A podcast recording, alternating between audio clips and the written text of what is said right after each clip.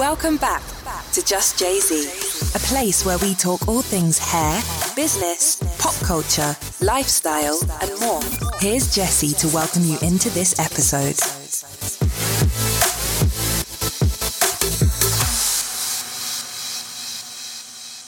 What's up, you guys? Welcome back to Just JZ. It's Jesse. and Christina. and Tim. Or Michelle. Michelle. Yeah. He's like, What's my name? Depends on what you're doing. Your name changes. Um, so today we are going to be doing a fun little Money with Michelle episode. Fun fact I have gotten multiple messages of people saying, You should just turn this into a Michelle podcast instead of. like Oh. uh, that's on his list. They're like, you should just evolve the podcast into Money with Michelle. I was like, perfect. How do you feel about that? Uh, Do you want to be a co-host? I'm uh, I'm I'm not like into the limelight type stuff, so probably not a good. He's thing. like, I'm the hired help. That's it. The hired help. That's right. Um, okay, so we're going to start with peaks and pits, and then we're going to dive into a juicy Q and A for Money with Michelle. Let's talk peaks and pits. All right. Um, I feel like it's been forever since we've done this because we were like we batched a few episodes, so we were ahead, and so I feel like I have. Like, I don't even know what my last peak and pit was. It was probably weeks ago. But I'm going to say my peak for this week really happened a week or two ago, but I was on The Bachelor live Yes. stage. She won the heart of James. Well, I got runner up, Well, but he followed me on Instagram after. So sorry, Jordan. and he gave her two hugs at the very beginning when he met her, and he Yeah. only did that. oh, I didn't her. know that. Really? Oh yeah, I was. I saw the body language, and I was like, hopefully he knows that she's married. Did you go to it? Yeah. She was in the Oh, okay. audience. So we had bought tickets for this event, and Alexa was supposed to go, and she couldn't find a babysitter. So Christina took her ticket, and we were just going to go. And then we get there, and I had known you could like be on the show, but I didn't know what it entailed. And there was like a, a thing in the lobby, and it was like, Do you want to be on the show tonight? And I was like, Sure. So I just like went up and applied, and they give you like a casting number, and they ask you questions. And then, um, I saw her. Like she was asking me questions, and she, I was like answering. She was writing them down. I, put, I saw her put like a star next to my name, so I was like, Oh, I didn't hear that. I didn't. I don't think I told you that. So I was like, I think I made it. But they gave me a number, and then they did like the first round of eliminations, and then I made it. And I was with like a bunch of other girls. We go get a COVID test in the back, and then like Becca and Thomas just randomly like walk in all casual, and everyone was like freaking out, and I was like. This is like so weird, but they were all drunk. Like all the other girls were so drunk, and so I was sober, and I was like, this is so weird. Like it was just weird, but it was really fun. And then we like do the whole thing and you can watch it on my YouTube channel. We'll link that um, video in the show notes, but it was really fun. So I got to meet, now I've met how many people from The Bachelor? Like six or seven, which is pretty Yeah. cool. So And my- Done some and my- hair. My, guess Yep. is your pit is you lost. You didn't. I got runner up. But yeah, that that will be my pit. I did get runner up, but the girl who won, I wanted her to win. Like I was rooting for her. So her name was Emily, and she was freaking hilarious, mm-hmm. so funny. And she's an esthetician, and she was like, "I know who you are," and so like we like kind of like she's like, "I live in Orem," and so like she was really cute. So I made a friend. So it was actually really cool. Oh, good. And James followed me, so it was worth it. so yeah, Um, okay, my peak would probably have to be that we're going to Orlando tomorrow. I'm so excited to get out and yes, get some warm weather, go to Disney World. It'll be a lot of fun. it's gonna be way fun. Yeah. Um, my pit is that I lost my passport. Michelle just pure panic. Yeah. And I literally for the last couple days was like, how the hell am I going to go to Mexico? How the hell am I going to go to Orlando? And I was looking up flights last night. I tore apart my whole entire house looking for it, and I found it this morning. Where Thank was it? God. So when Jesse and I went to Scottsdale, I've been using my passport to travel and stuff like that. And we broke my duffel bag. And so we bought a new bag. And for some reason, when I was unpacking or putting stuff away, I must have put it in the bag. There's no reasoning why I would have put it in the bag. It literally fell out of the bag when I was packing for Orlando today for Ford. Insane. Wow. Yeah. And So- she doesn't have a driver's license with her current name, so she wouldn't No, have no, been I able to go tomorrow. do.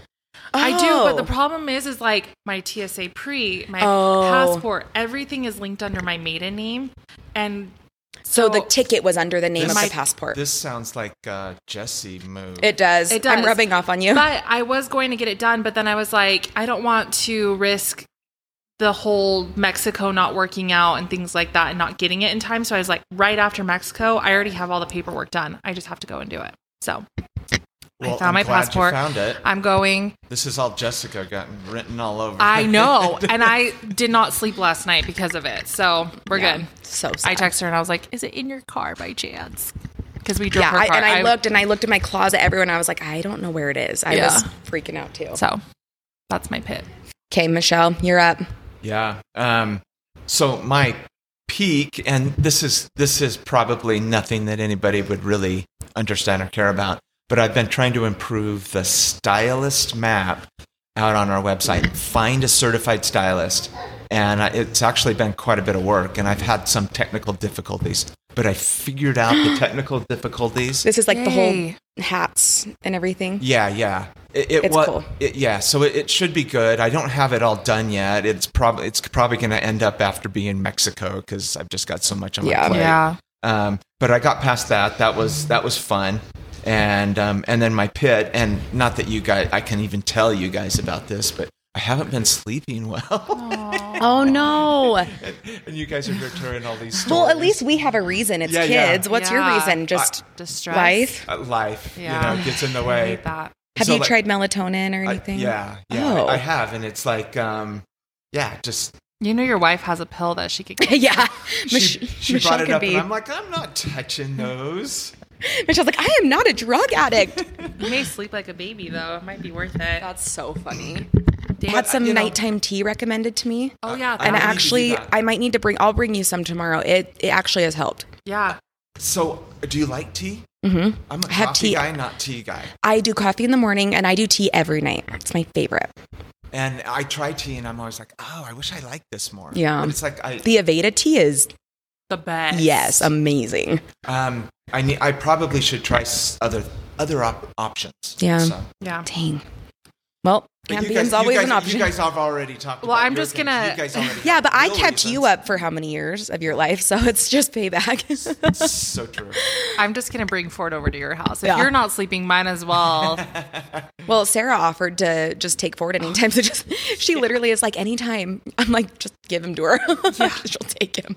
I know. I was like, sh- so she's gonna She's stay and go to and doesn't Disney know World. the difference. No. Yeah, so she has to room with Christina the last night in Florida. Uh-huh. And so she, she's like, I have Ford. And she's like, great. I'm like, Christina, you're going to get great sleep that night. I know. I was like, can I might actually get my own room.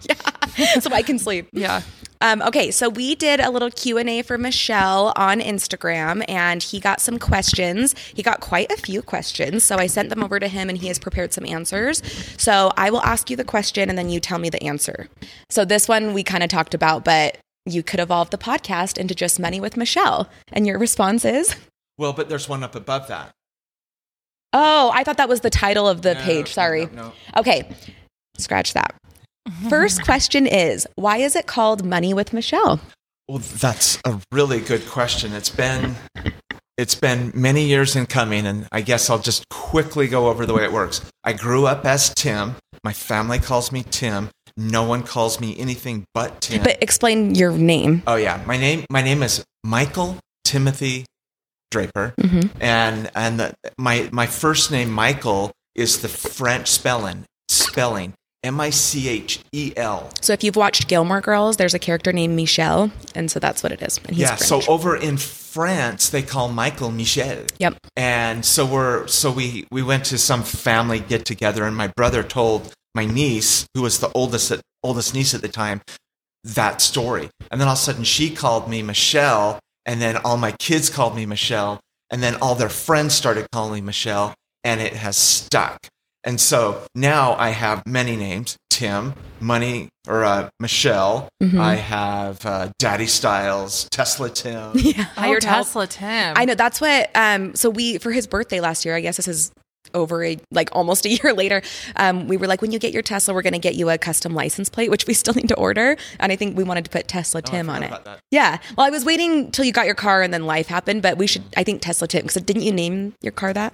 Uh, well, it says Daddy Styles on it. Oh, it can does. Change it. Or we could do Yeah, Daddy no, I think you should do like M W M with like a the dollar sign. sign. Oh, we should see if that's that would be funny. Money I like with that Michelle. better. So yeah, Michelle is just a nickname that's stuck. I haven't called you. I don't call you Michelle though. Thank you. It's because you respect him. I like, I like, uh, I like. It's Tim, hard, yeah. But but now, from what I've been told, is I don't answer to it anymore. Yeah, you don't. you don't. You don't. It takes a couple Tims, but Yeah. Or yeah. he'll sign his emails Timmy sometimes. and it's so funny. He's like, like blah blah blah, all high level, best, comma Timmy. I'm like, this is funny. But yeah, so that's why we named it Money with Michelle. Yes, and uh, it has stuck, and you know, I guess I answer to it now. Yeah. So and I changed his Instagram name to that too. yeah. um, okay, so second question wasn't really a question, but it said you should just evolve the podcast into Money with Michelle. Those are my favorite episodes anyway. And all I responded is ha ha ha ha ha. ha. in all caps. it's not a bad idea though. When we did the Facebook group and we were like, "What's your favorite episode?" Money with Michelle won by a landslide. yeah, we definitely need to do more. Yeah. I do really like those. and our blonding in business class, you'll be talking Yeah. about that. So if you want to see it in person and ask questions, that's a great way to do it. Um, let me see your paper. All right, question number three: Is it smart to open an IRA or a 401k? Good questions. This is where I like to get into uh, things because I, I, and I've mentioned this before. My mom says that I was born with a nickel in my hand. I, I like, I like, I wouldn't say I like money. I like saving money, and I guess it's that security that comes with it. So this is a f- IRA, Roth, a 401k, and basically it's the ultimate security because what you're doing is you're preparing for later in life when you're of that age that you don't expect ever to come Yeah. um, where you're going to be um, having to lift off your savings instead of income Yeah. and and that's that's basically what an IRA and a 401k is. Um, basically, what it is is you can um, open either one of them if you're a business owner. So I'll just quickly go over the difference on them. First, it's a way that you can save money for later in life. And the things you've got on your side are time, because you need time for that money to compound. And then just some ideas. Don't touch it once you put it in there. Um, because if, as soon as you touch it, it's never going to be, it's never going to compound and grow like you expected. Yeah. Um, you put it into low cost index funds instead of like uh, stock markets. As you learn more, you can probably invest in individual stocks, but that's a lot of effort and a lot of work. And it's not as simple as just going out and saying, oh, I bought an Apple product, so I know about Apple. No, you got to dig in. You got to understand.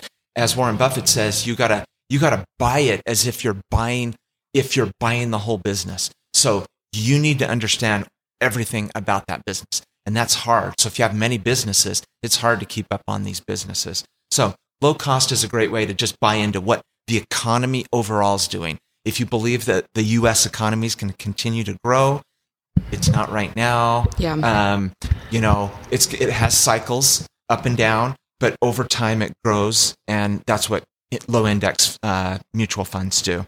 Um, and then you contribute as much as you can.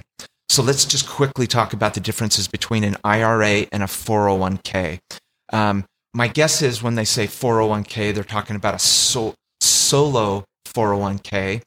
Um, I, I bring that up because as I worked for corporate America for many years, they provided access for me as an employee to put into a 401k, and I could do that. But based on our target audience, I believe they're talking about what's called a solo 401k, which means as as a business owner with an EIN, um, a federal EIN, LLC, whatever you want to call it, um, uh, you can have a 401k that's solo, but you can't have any employees.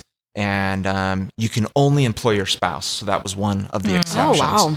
Uh, and you can put in a lot of money, like up to nineteen thousand five hundred for this this uh, this upcoming year. I believe that was twenty twenty two. That may have been twenty twenty one. So each Um, year you yeah. can do that amount. Yeah, you can, and that that's quite a bit. Yeah. Um, uh, so so that's really for self-employed. Then what we have, well, it, within that you can do, you know, a, a Roth 401k or just a standard 401k, and I'll I'll, I'll bring that up because I'll just quickly go over a Roth IRA or a f- IRA. There's two types. There's traditional. There's Roth IRA. I have talked about this before on this podcast. We could maybe link that podcast but basically the maximum that you can put in if you're under 50 is is six thousand dollars, and and and it's a great way. There's no restrictions. Um, you can do a, a traditional IRA, and that basically means that it it goes it you put that money in, and then if you'd made ten thousand during the year, you put six thousand in. You can say I only made four thousand four thousand because you kind of write off that six thousand, so it reduces your taxable income. A Roth IRA means you get taxed on it, but it grows tax free and you can take it out tax free. The younger you are, the more I would recommend the Roth IRA. Mm, okay. So, so that's the difference. You can do that. Um, I would say a 401 solo 401k does take a little more energy. I would just say get going and get going today. And if you open up an IRA, just do it. Yeah. And then over time, if you want to do a 401k, go for it. But either option's great, uh, especially if you're young. My guess is you won't even manage. You, you may not even max out the 6,000. Oh, wow. So it's just getting it out there. As soon as you go over that 6,000, maybe a 401k is right for you. Yeah. I want to point out that Roth IRA is spelled R O T H I R A. One time you talked about this on the podcast, and someone messaged and said, I have been Googling for hours what a raw fire A is. And Raw fire. it was hilarious. I was like, that sounds like something I would say. So for anyone listening, it's Roth IRA, because I would make the same mistake. Yeah, and I got to keep remembering that to spell it. No, I, I think it's just like when you hear Yeah. something, yeah, Yeah. it's hard. Okay, what are the most affordable options for insurance for a self employed stylist? Uh, good, good question. Insurance is a big deal. Um, basically, it provides protection for you as a business owner. I, th- I think the first thing that I would throw out there is shop around. Um, and when I say shop around, it may be a good idea to do this yearly, where you're going around. If if you're a booth renter or you know you're you're uh, kind of your own boss, but you're you're you don't have any employees, you've just got your own little your little uh, Mhm. station. You probably could get away with just professional liability insurance, and and this is just for service mistakes. Yeah. Uh, if someone you do something and they come back after you for a service mistake, and from what I've what I've what I've heard is for stylists at our salon, it's between two and three hundred dollars a year. So it's oh, not. It's I thought not. you were going to say a month. no, it's yeah, it's, it's not. it's pretty cheap. No, and you yeah. can Yeah, add that- it on. that's affordable. Yeah, for sure. One thing I do is I want to step back and state a, a, a- a big point here. I'm I'm I'm doing broad strokes when I'm talking about this because every person that's Mhm. listening to this has a unique situation that I can't understand. I don't know. I can't talk to you to understand it. So I'm doing broad strokes here on Mhm. in general, this is Mhm. what we have learned. Having said that, there are professionals out there, accountants, lawyers, that it may not be a bad idea to talk to them because if you make a mistake uh, in doing this, or insurance agents, um, it, it's always best to talk to a professional that does it. For sure. Um, so just keep that in mind. If you have family members that can give it to you for nothing, hey, that's even that's even better. Money with Michelle loves saving money. Well, that's true. Um, I would also say if you're a salon owner, there's different type of insurance that comes up. Um, one is called general liability insurance, and and I would once again shop around for that. That basically covers if someone comes into your your store, falls and gets hurt, and they take legal action. Yeah. That's where general liability insurance comes. Or if um, there's property damage, if you for any reason send people out to different locations and they hurt someone else's property, that's where property damage. That's Yeah. where the general liability insurance comes in. Also, if you own your own building, commercial property insurance, which protects against fire, um, water damage, storms, those type of things yeah. keep in mind insurance is is a, a two-edged sword meaning if you have it um, do everything in your power not to make a claim because what will happen is your insurance premiums will go up and they won't go up by a little bit they'll go up by a lot. And then the insurance companies decide well we don't want to do business with you.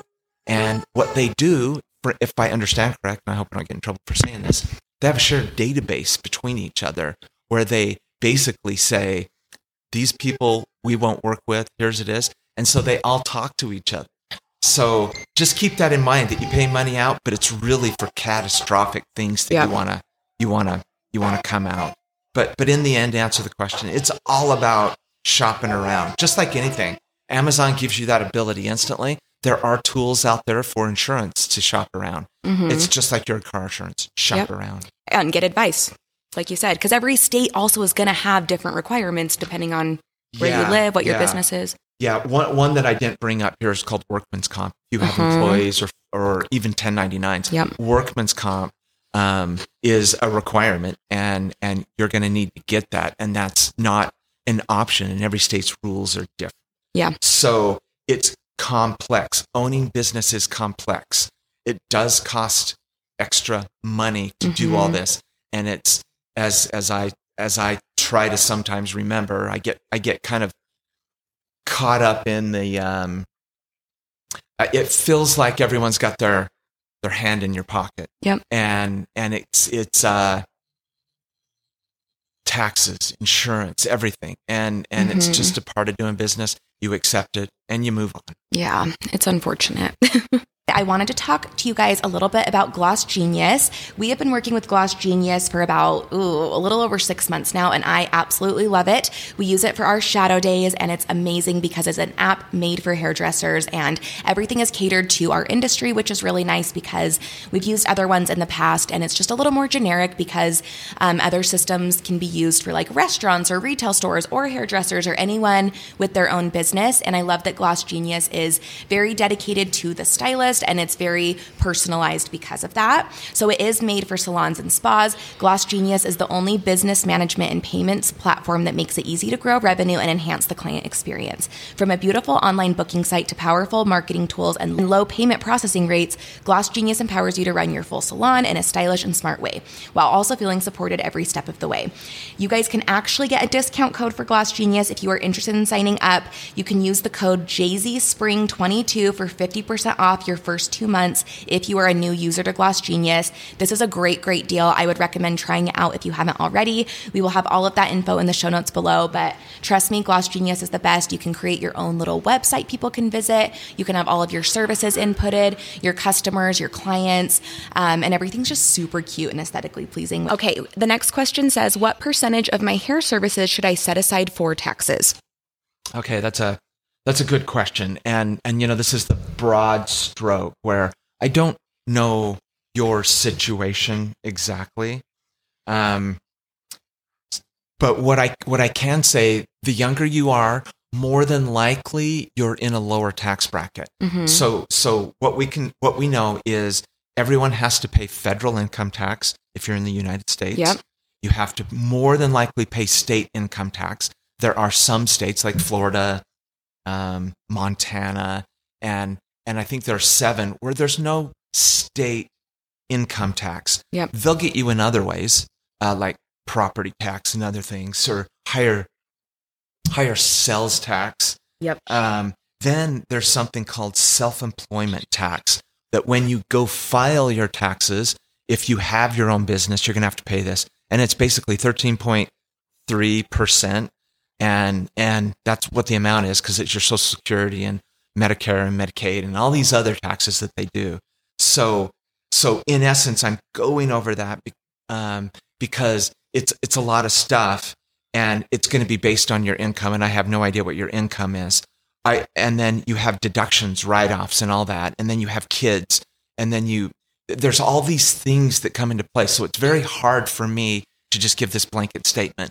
I can say probably as a minimum, all your income, I would say a minimum of 25%.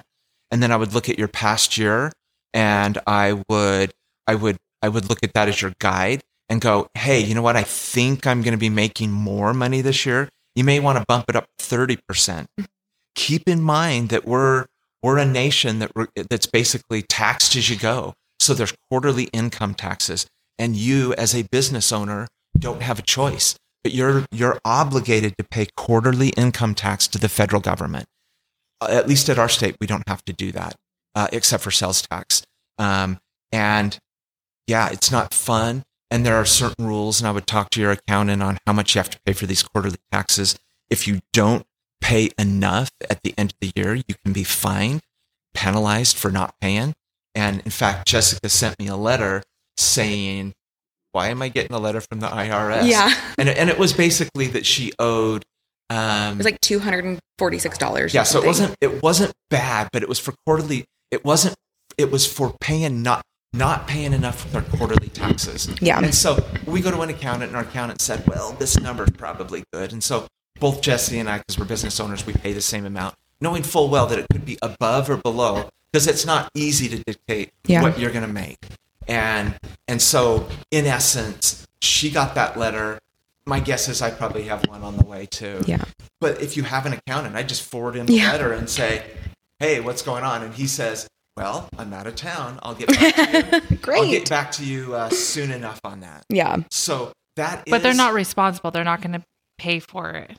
No, we would oh, still no. have to. It's Oh, more okay. just like let me dig into it and see what it means, right? Yeah. correct. Just see what It's- have happened. if you go if you go through your account, otherwise, if you didn't go through accountant, you have to go talk to an accountant. You're gonna have to pay an hourly wage. right. But part of the process, and depending on an accountant, if if you have a problem, I can just forward it to him and say, you know, get this. And and I've talked about it on the podcast before. Is I've had you know those letters from the IRS, Yeah. and I just forward it, and I go cross my fingers and go. I hope you can fix this. and and I would say over over time, you know, you get those every couple years, and and every time I get those, he's able to work it out. Oh. And and Di got one for her business recently, and he was able to work it out. So Great. it's actually interesting to work with an accountant, and and as a business owner, even if you don't make a lot, start learning.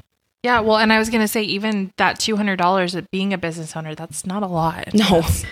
Better than two thousand or two Yeah, you know what I million. Who mean, to knows? It could be- be any. 200 is, you know, Yeah. not bad.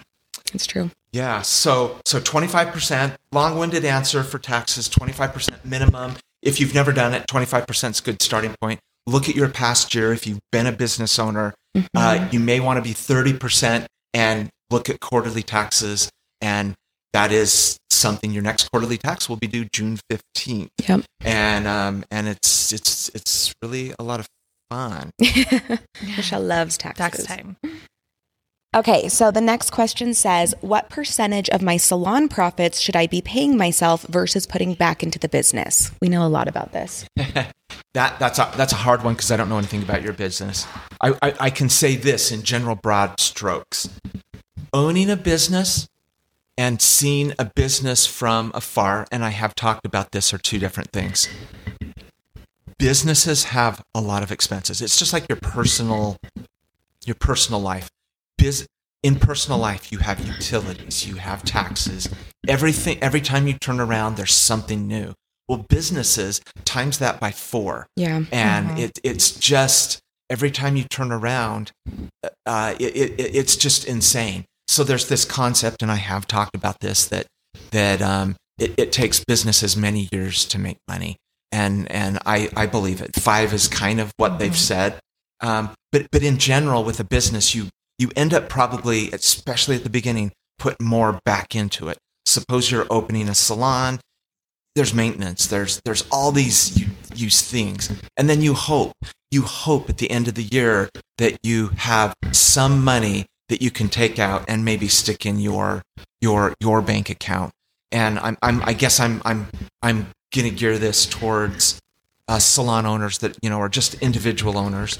And and you could say that i'm going to put 90% back into the business and i'm going to take 10% out but like i said that's going to be on what you have but just keep in mind opening a business you've got many years of not turning a profit that you're going to have to put What's the average? You always say. five years. is what i've read but every business is going to be different Remember Phil Knight in the book? What did he say at the beginning? Shoe Oh, Dog. what did he say i don't remember It's it was well over five years where he did not take a penny Hmm. and was just doing the best he could to survive, putting everything back in. and and I would say that's been our business to a T.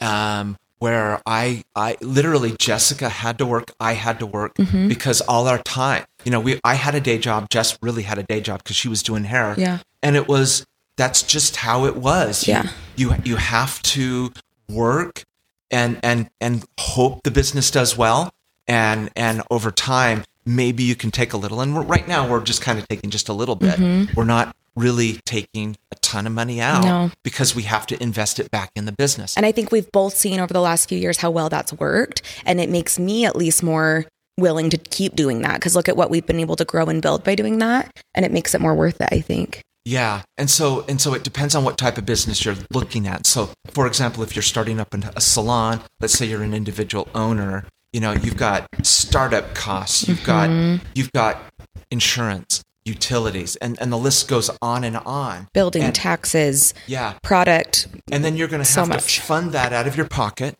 um, because basically no bank is going to give you a loan. Just FYI, if Yeah. you're expecting to go to a bank, you have no uh, history, they're not going to lend you money, and and it just is what it is. So you're going to have a lot of out of pocket expenses, and you're going to try to do your best. That money that comes in, especially for the first year, two, three, it just goes right back into the business. For sure. Maybe you can t- treat yourself to a nice meal, um, but that's just that's life, and you're going to be working long. But maybe in the end, it will pay off. I will say, well, two things. I like to compare it a lot to when you're a new stylist, you have to work the long hours, the late nights, the Saturdays, weekends. You know, you have to put that hard work in to build a clientele to then get to a point where you can have a little more freedom. And it's the same way with the business. You have to do the work, put it in, do all the miserable stuff to get to that point. Um, and also, if you kind of look around, you'll probably notice if you know any stylists that own a salon, they are most likely still doing hair, at least for the first little bit, because salons don't make a ton of money. And you have to put that work in, probably still do hair while running your salon. And you might need like retail or you know things like that to help it get to the next level. That's why a lot of salons have retail um, like standards. Like when we worked at aveda their stylists had to hit certain goals for retail every month and that's probably how they made most of their money Yeah, as a salon. So just keep in mind that there are so many different facets of it. Ford has a lot to say about this. He's fine. Okay so the next question is how to come up with a salon budget in the beginning Well, question: Why don't you start off with that, Jess? Oh, wow.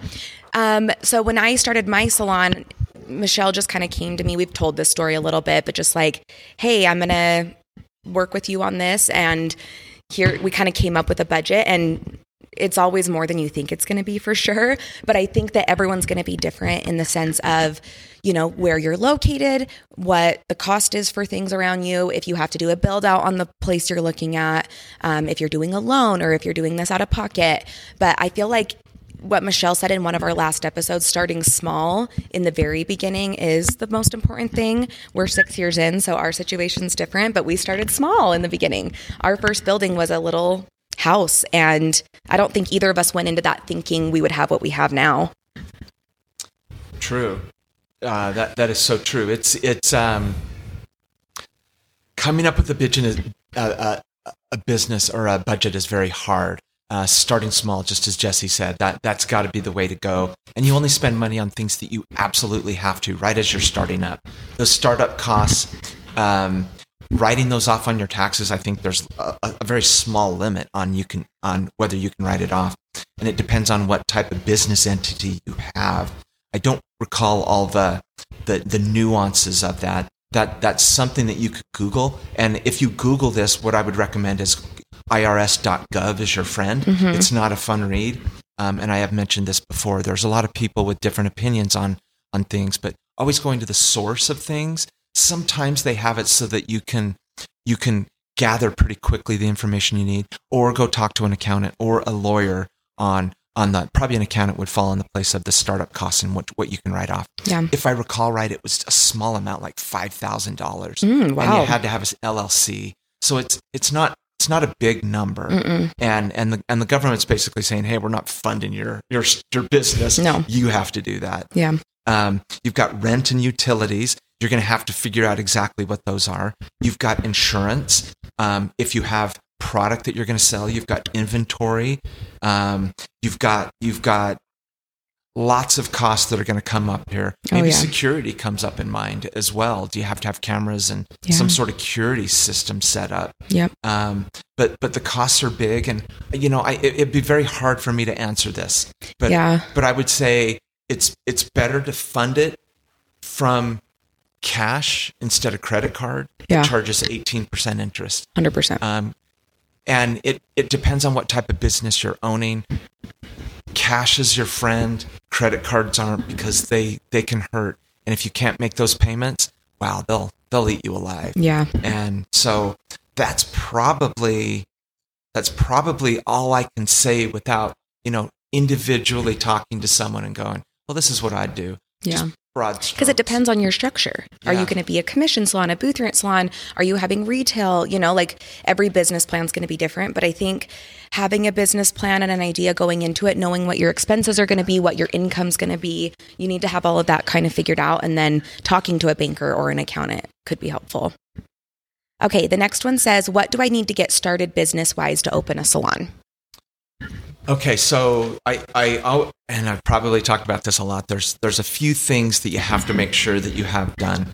Um, one is you have to set up a business entity. That's an LLC, uh, more than likely. And, and, and I've kind of bunched these questions together. So, so we're going to be talking a little more detail about LLCs and, and what a sole proprietor is. Yeah. Um, and then, then, so your, your, your business entity is a big part and you're trying to reduce the, li- the liability if someone actually comes out and sues you. You're just trying to reduce your liability. So you have to, you have to have a business entity set up. And like I said, we'll, we'll dig into that a little bit more in a minute. Um, insurance, you got to have the right insurance.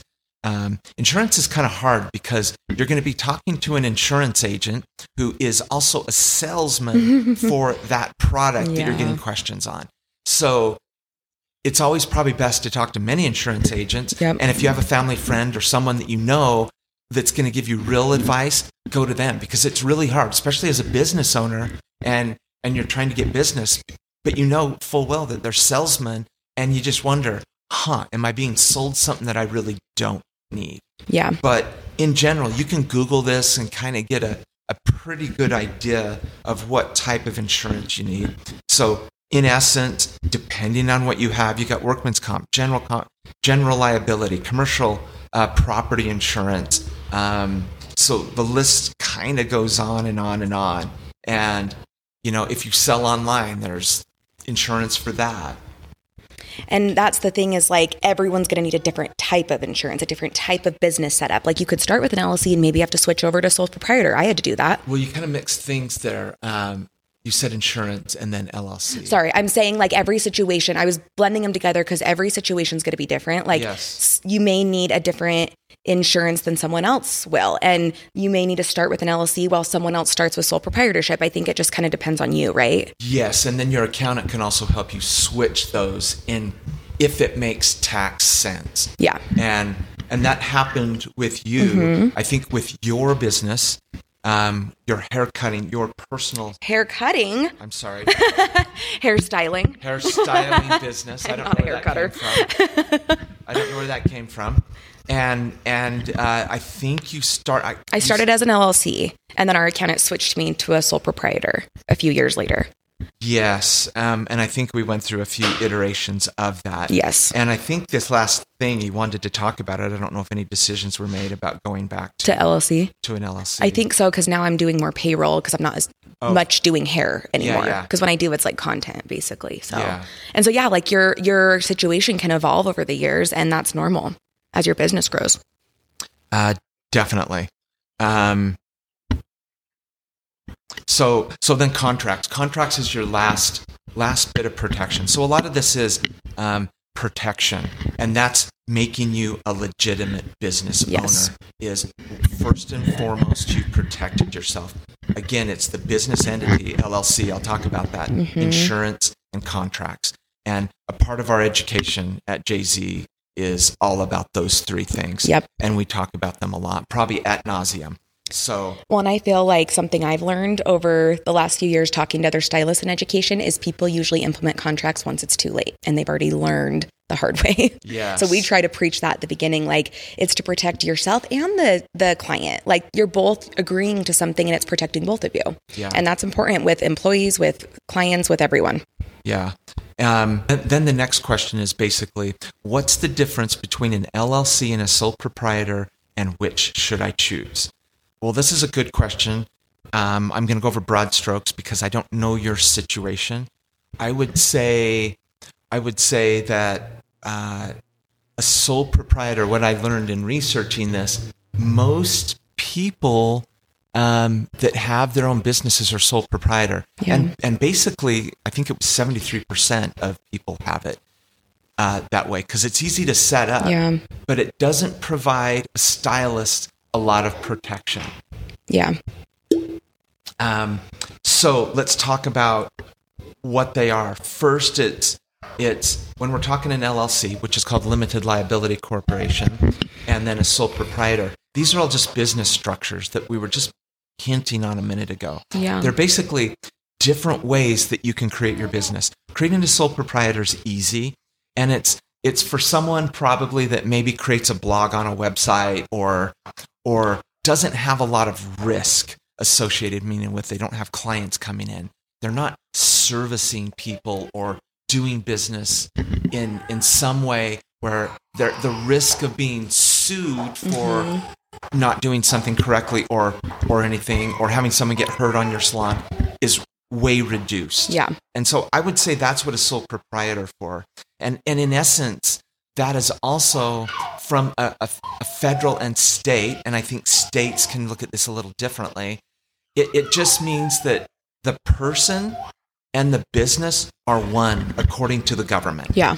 and that means that that when you get taxed you just include it on your your um your business money on your personal thing and there's no separation of the business Mhm. entity for government it it does make it easier if you wanted to combine your business money with your personal money. You don't have to have two separate checks hmm but i still would recommend having them Is because- it because then if you get sued, well, if you get sued or even audited by the IRS, and then think about think about the headache if the IRS came in and said, "Yeah, we don't, we want to look at your books because they can do that." yeah, And if, especially if you're businesses and businesses get audited more than people do, if I understand right, and and they can come in and say, "I want to look at the last two years of your business. I want you to break it out by personal business." And if you don't have separate records, think about the work of that. So you just have to decide if that's worth it. yeah, But in general, you could combine those commingling of funds, yeah, um, and and that's that's acceptable with the sole proprietor. I, I would I would recommend if you're if you're in the hair industry, you're you're actually doing work. I would recommend a limited liability corporation, an LLC, uh, because that's a separate governments s- look at you and that entity separately. And that means if someone sued your business, they cannot come in and take your personal li- uh, your personal assets. That's that's the idea behind it. But you have to do it correctly because if all of a sudden you commingle funds, that breaks the LLC's um, power, and so that means you have to have your business money separate from your personal money. Because if you got sued, I'm not saying someone's going to sue you, but we do live in a, a country where that just happens constantly. Um, that that it's going to be much easier for you to fight that and not risk your personal assets. Yeah. Um, so that that's just one place. Taxes is another where actually, if you have an LLC, when you go do your taxes, you actually have to file a separate tax return for that business. We've got many businesses, and so we file these taxes. yeah, And so we've got all these LLCs, but what happens is that profit falls down to us as individuals. Yeah. But they're still filed separately as separate entities. yeah, And then and then there's regulations, government regulations uh, with LLCs. Um, it it it just helps having separation of personal and business. because then someone can't sue you and come after your house, your car, like all your personal assets if you separate them, right? correct. That's terrifying. Uh, it is, and that's kind of why I've been, you know, I, I believe we're pretty set up pretty good with our business. Yeah. And um, it, it takes a long time to, to learn about it, understand it, and and um, I, you know, it, it, it's worth digging into. It's not fun. Yeah. I, I, it is not fun at all. Then you have personal insurance too. You know, it's car. It's do you need umbrella insurance? Um, that would be it's an extension of your car insurance, Mhm. and and you just have to weigh all that. And the younger you are, the more you know, the better off you're going to be the, throughout your whole life. So jump in, dig in, and know it's not fun. Yeah, that makes sense. All right. So this one says, I made profit off of my business this year. Now what? Write off wise. Yeah, so we just passed uh, 2021 tax filings for those who actually finalized their taxes and didn't extend their taxes. Yeah. Uh, you're now looking at this upcoming year, and and this is where I think this is where there are lots of things that you can write off, and there are lots of gray areas that that you may want to. You can put it down on your taxes, but you may want to consider it. For example, um, I, you know, I think I think this is basically a question on write-offs. What Yeah. can you write off? Well, one, if you're renting a space, you can write that off. That's easy. If you're marketing, you can write off part of your phone and your phone plan, that business, which is great. If you don't have an office at your place of business, you can have a home office. But a, a note on home offices, what I've read is that's that's kind of a red flag for the IRS. Really? Yeah, I don't I don't know why, Huh. um, but but the the deduction's not huge. After Um, COVID, it's like everyone was working at home. I wonder if that's going to change. Well, you can't write off anything unless you have a business. If you're an employee, you can't write off that space. Oh, I guess that's true.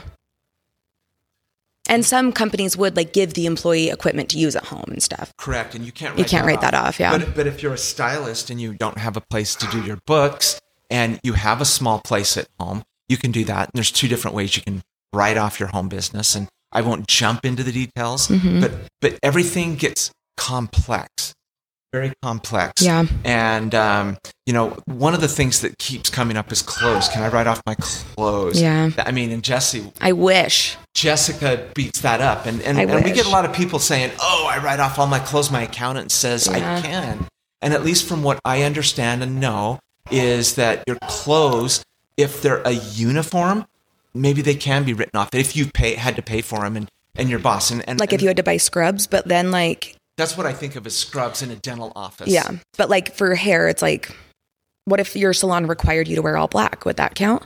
Um, I, I would say if you're 1099 and if your if your salon did it, it's worth looking in and digging out. But it can't be like, I'm just going to buy new clothes and write it off. It has to be. Yeah, But I think a lot of people try to push the limits. Uh, well, and that's the case, and and I think the IRS basically comes up with it has to be necessary and reasonable. Yeah. And if you're out there shopping like Jesse does for clothes, neither one of those uh, Is necessary yeah, exactly. It just would it just would not happen. Oh. God, that's funny. and and uh, so you know th- those are the things. Um, as a business owner, what I would do is I would go out and look at the IRS and see what they say. Travel and edu- and education and using travel, all you're able to write off your hotels, your food, your travel, your airfare. Um, there are rules if you all of a sudden turn it into a vacation. How long can you do that? Yeah. Can you bring your family along? What can be written off? And it gets very complex. And it's not just a simple answer, unless, of course, you're just going to a class, you fly there, you stay in a hotel the night before, you take the class, and you fly out the next morning. That's pretty easy, and you're by yourself. That's pretty easy. Pretty much everything can be written off, including the class. Yeah. And but as soon as you get your family involved, we're going to Orlando here, and you're Yeah. you're introducing all sorts of complexity. I know. We Having- talked about this yesterday, actually. having your family here because we're making it like a family trip, taking the kids to Disney World. So it's like we have to make sure our family expenses are separate from business expenses. Yeah, and that gets hard at times, but but we have we have to do that. Yeah. And uh, so I'm going to be a stickler. Just saying. Yeah. Sorry, Jordan. Um, so so it, it's hard. Google it. Go to irs.gov. Say I'm a business owner. What can I write off? And they'll have a whole list of things. The, the list is not really long, and it has to be a lit- legitimate bit business account. You can write off your car, but there are things that that state that you can't. If you're going to the office, you can't write off that commute. A lot of people say, you know what, I've been doing it for years. My accountant said I can do it. I, I can't control what accountants say because a lot of tax laws are interpretation yeah. and and then it's it's interpretation on many levels and and we'll talk about this in a minute on on the next question um, how interpretation comes in mind in fact why don't we go to the next question then we'll just talk about interpretation So this question says opinion on W 2 versus 1099 when it comes to taxes for stylists. yeah so this was so this is what i believe the question is trying to ask they, they specifically called out um, taxes so let me read it again opinion on W 2s or 1099s when it comes to taxes for stylists. I think they're saying more than likely, I'm a salon owner. How should I have my stylist? Should I have them as W 2s employees or as 1099s, which basically means they kind of run their own business? Yeah. And and this is where interpretation to the laws come into play. And when we did this way back in the years, um, what what it was is, and I and I believe that this is still the way that it's done, except the IRS has tried to simplify it a little, at least as as I was preparing for this. Um, they so so when we were first doing it, I think this was 2016. How Yeah. should how should we do it? Should we have them as employees? There are benefits on both sides. Employees, you basically control everything. You can tell them when they have to work, um, what they do, how they do it, and you have a lot of control. But then all of a sudden, you're having to pay do payroll. You're paying part of their taxes and Yeah. all this, but you have more control. If they're 1099s, you basically have very little control. You can't tell them when they work, how they do their job, or anything like that. Yeah. And and when we started, there were I think either there were 22 or 26 different items that the IRS looks at for you as an individual also to look at and decide Yeah. which one should you do. We went and talked to our accountant, and he goes, "It's sixes. Yeah. You decide." And I'm like, "You're the accountant. Yeah, you tell us." And and he wouldn't. Yeah. And he goes, "You have to decide." So suppose we decide one way. Let's say we decide 1099s, Huh. um, and then the IRS comes in and said, "We question this." Yeah. And you know, it goes through this big process, and they question it. You have to justify why you decided, Mhm. and then it comes down to this individual at the IRS that that goes, "No, I don't believe it." Wow. Boom. And and so it's all this opinion on laws. Yeah. But that's what that's what the law is Yeah. mostly is opinions.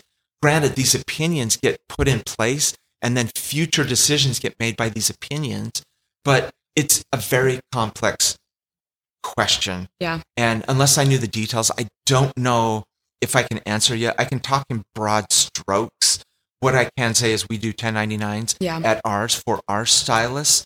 Um, some of the things, and I'm going to read this just to make sure I get this right. This is the things that are on irs.gov. Yeah. Um, beha- how do you how do you decide? So you got to classify someone as a 1099 or a double W two. These are the things that the IRS and and what you as an individual needs to do to decide.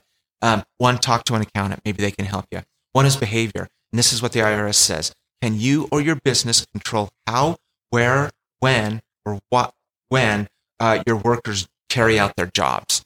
Uh, financial. How do you pay for their work? Is it a regular salary or is it based on commissions? Um, re- and relationships. Does your worker receive employee benefits? What have the terms of this relationship been defined as in the contract? Yeah. And from what I understand, that what we have done is kind of what you said how if it's an employee, then you can give them times to be here, rules, things to abide by. Whereas with 1099, we have to ask them what their schedule is. They have to submit it, and then we say, yes, that works for us. We can give them the rules of our place, and they just have to agree to follow them, knowing they have freedom. So I do feel like our stylists have a lot of freedom in that sense, but we still have rules, but they agree to them, right? Yeah. So the idea would be to have, before you even hire him, is to have these rules and they would sign something that Yeah. says, I agree to these rules. Because as soon as they become a 1099, and that's what, the way we run our business Yes. is 1099, um, it, it, it gets murky on as, as an employee or a 1099. Yeah. And you just have to be very clear that you really, uh, they, they are their own business and, and, and you would have to have high level things that you require and want from them. And as far as we can tell, you would have to have that set up in front. Yeah. Can you change it, in, it during the thing? Yeah, you may want to talk to an accountant or Yeah. something and, and, and, and, and get their feedback on your personal situation. So as with everything, um, it is very complex Mhm. and it just is what it is. And, and you learn more as you go along. We've made mistakes along the way, but we've learned and Yep. you adjust. And that's what life is all about is adjusting as you go along. 100%. Is that it? Or is there more? Oh, that's it. That's it. Well, that was a, I feel like that actually covered a lot of topics. And I feel like if people enjoyed this and there were topics you want to hear more specifics about, we could dive into each of these questions as their own episode. That would- could be interesting. Um, do you have anything to leave us with? Any nuggets of wisdom? I follow the markets a lot. And as you all are aware, inflation is a big concern with everybody. Costs are going up. Um, we're, we're hoping that the federal government makes certain things like raising interest rates so that we can get this under control. It is a real thing.